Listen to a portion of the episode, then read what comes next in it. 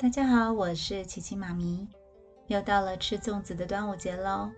其实端午节是不能够互助快乐的，最多啊我们会互助端午安康，因为端午节其实是个祭祀的节日哦。关于端午节的由来跟传说有很多，琪琪妈咪在这边介绍以下四种。第一个就是纪念屈原。屈原是春秋时期楚怀王的大臣，他实行政治改革的主张不能实现，后来又遭小人的陷害，被迫去职，被赶出流放。屈原眼看自己的祖国被侵略，心如刀割，于是呢，就在五月初五抱石头汨罗江自尽殉国。传说屈原死后，楚国百姓哀伤不已。纷纷涌到汨罗江边去凭吊屈原，渔夫们划起船只，在江上来回打捞他的真身。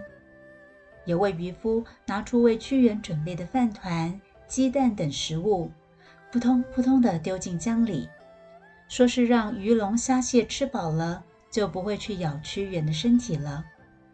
人们见到后纷纷仿效。一位老医师则拿来了一坛雄黄酒，倒进江里。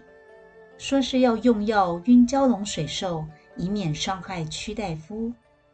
后来为怕饭被蛟龙所食，人们想出了用炼树叶包饭，外缠彩丝，发展成粽子。以后在每年的五月初五，就有了龙舟竞渡、吃粽子、喝雄黄酒的风俗，用来纪念爱国诗人屈原。第二。则是要纪念春秋末期吴国的大臣伍子胥。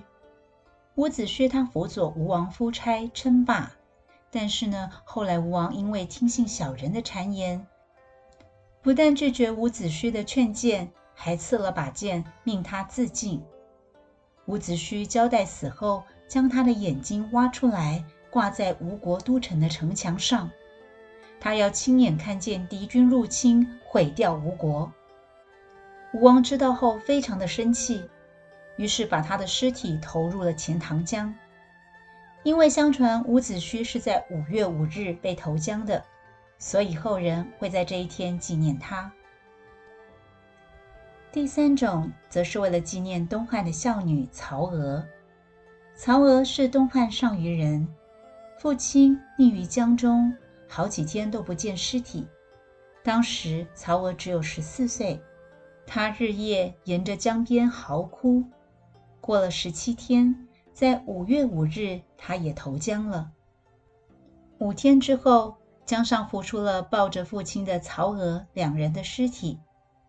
后人为了纪念曹娥的孝顺，在曹娥投江的地方新建了曹娥庙。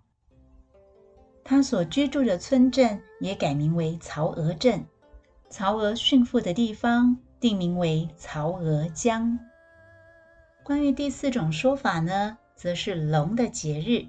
这种说法是来自于学者闻一多，他认为五月初五是古代吴越地区龙的部落举行图腾祭祀的日子，其实也跟他们民族崇尚龙图腾的传统有关。把粽子投入河里呢，则是为了要祭祀图腾神。龙舟竞赛也是为了讨图腾神的欢心。近年来，跟着节日习俗，随着时代的演变，端午节也逐渐跟屈原、伍子胥、曹娥等传说融在一起。当然不止这些喽，越南、韩国等等也有自己的端午节传说流传着。以上就是有关于端午节的由来与传说喽。那至于端午节还有什么特别的风俗习惯呢？欢迎继续收听琪琪妈咪说故事，下一篇报道。